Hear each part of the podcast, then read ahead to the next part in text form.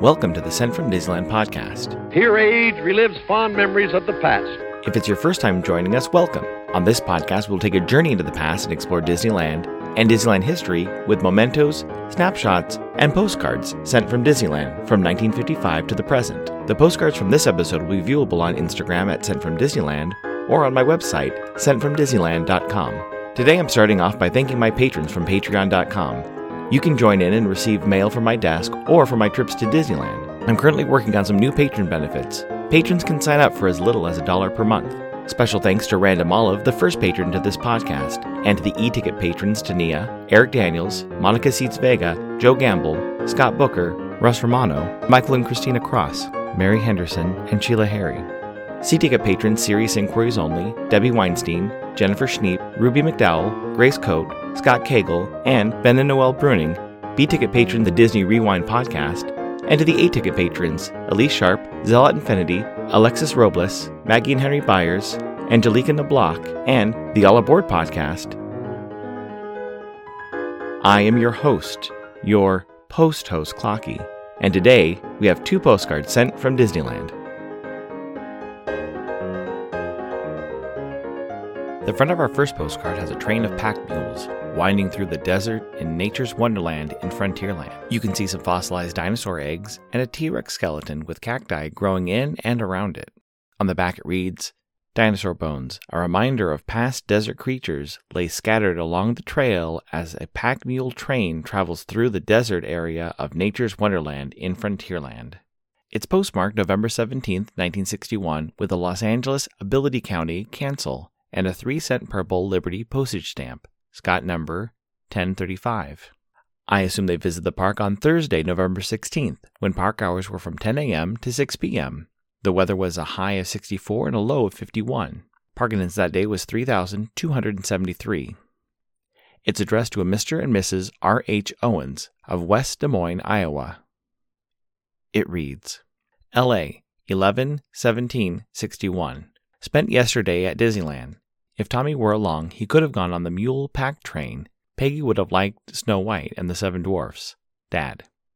This week we're looking into James Algar's contribution to Imagineering and the Disney parks. Born in June of 1912 in Modesto, California, Algar was a journalism major starting at Modesto Junior College and transferred to Stanford. There he became the editor of the college's humor magazine, The Chaparral. While earning his master's in journalism, he continued to create cartoons for The Chaparral. After graduating in 1934, he headed down to Hollywood and found work with the Disney Studios. He was hired and started work on Snow White and the Seven Dwarfs. He went on to direct the Sorcerer's Apprentice sequence in Fantasia and different sequences in Bambi and The Adventures of Ichabod and Mr. Toad. Once the United States entered World War II, James stayed with the Disney Studios and worked on many of the health, safety, and educational animated shorts. This included directing animated sequences such as Tuberculosis, Four Methods of Flush Riveting, and Something You Didn't Eat, and the feature length Victory Through Air Power. After the war, Algar moved away from animation and into live action documentaries. This is where I would consider his work to have inspired some of the early Disneyland attractions. Algar wrote and directed short documentary films like Nature's Half Acre, Bear Country, The Living Desert, and The Vanishing Prairie. These films heavily inspired attractions like the Pack Mule Train and most of nature's wonderland in Frontierland.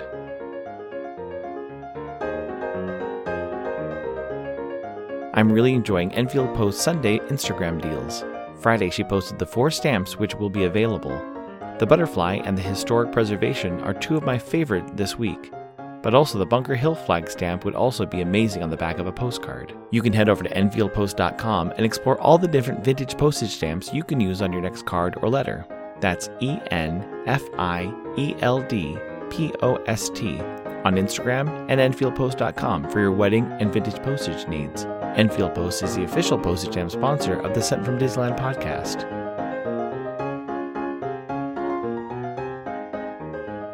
The front of our next postcard has the African veldt section of the Jungle Cruise. You can see the black and white stripy horses, the long necked cheetahs, and I'm not sure what the animal on the far right is, they look new. On the back it reads African veldt, gazelle, gnu, zebra, lions, and giraffes tell the story and point up the law of the jungle, survival of the fittest. In this expansive grassland region along the banks of the rivers of the world, in Disneyland's Adventureland. It's postmarked July 19, 1968, with a Tustin, California cancel, and although the stamp has been mostly removed, it looks like an 8 cent Jet and Capitol airmail postage stamp, Scott number C64.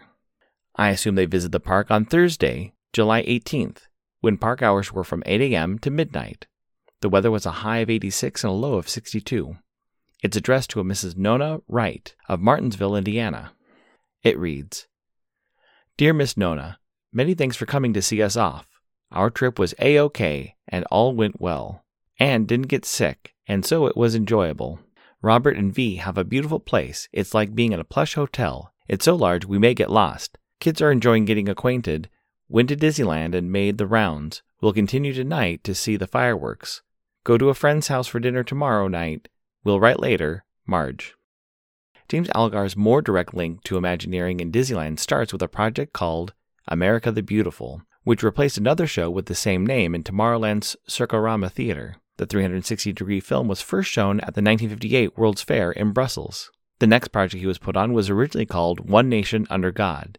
He was brought in to write a script for an audio animatronic show featuring all the past U.S. presidents. This project was shelved when there was a collaboration with the state of Illinois for the 1964 World's Fair.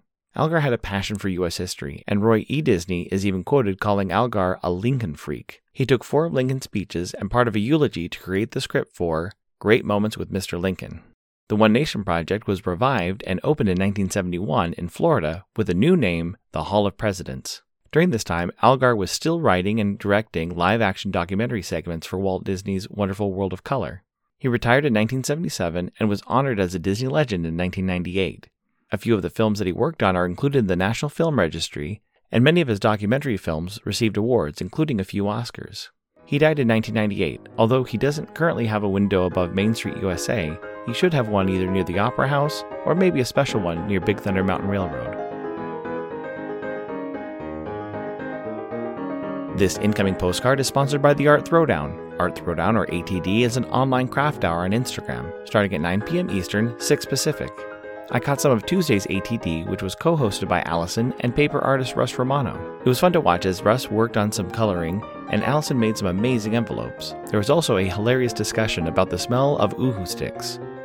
Each host brings something a little different to each show. I'll list some of the regular hosts, or you can follow Russ Romano 2021 on Instagram. The front of my incoming postcard has a black and white swirled background with red question marks stamped around the edges. In the center is a Mystic Seer fortune teller machine with the phrase, Ask me a yes or no question. And handwritten in red ink is the question, Should I go to Disneyland today?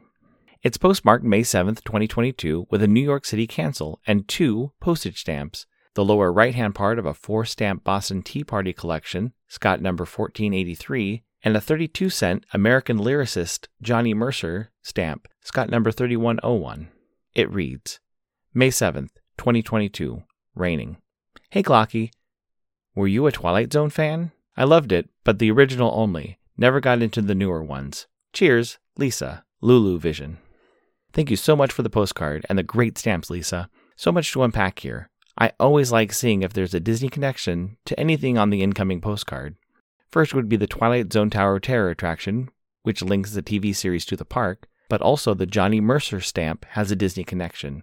He wrote the music for the song The Phony King of England for Disney's animated Robin Hood movie. But to answer Lisa's question, I am a fan of the Twilight Zone. I try to get into the new one, but there's something special about the original series.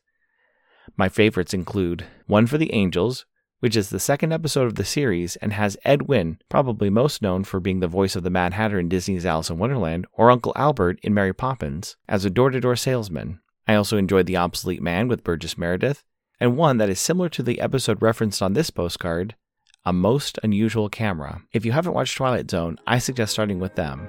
I still need to binge watch all the episodes in case I've missed one.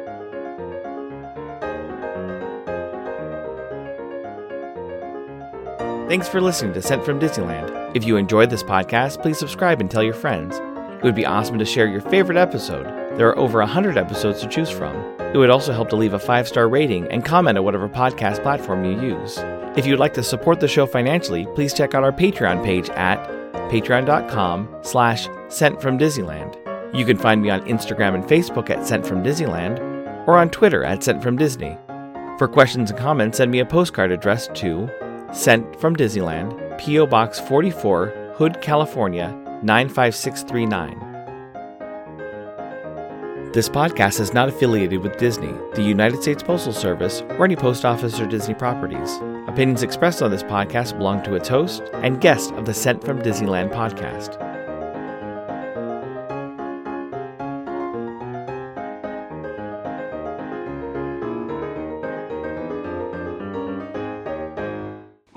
Is one thing. What is it, Mr. Bookman? Well, between you and me, I, I never made a truly big pitch.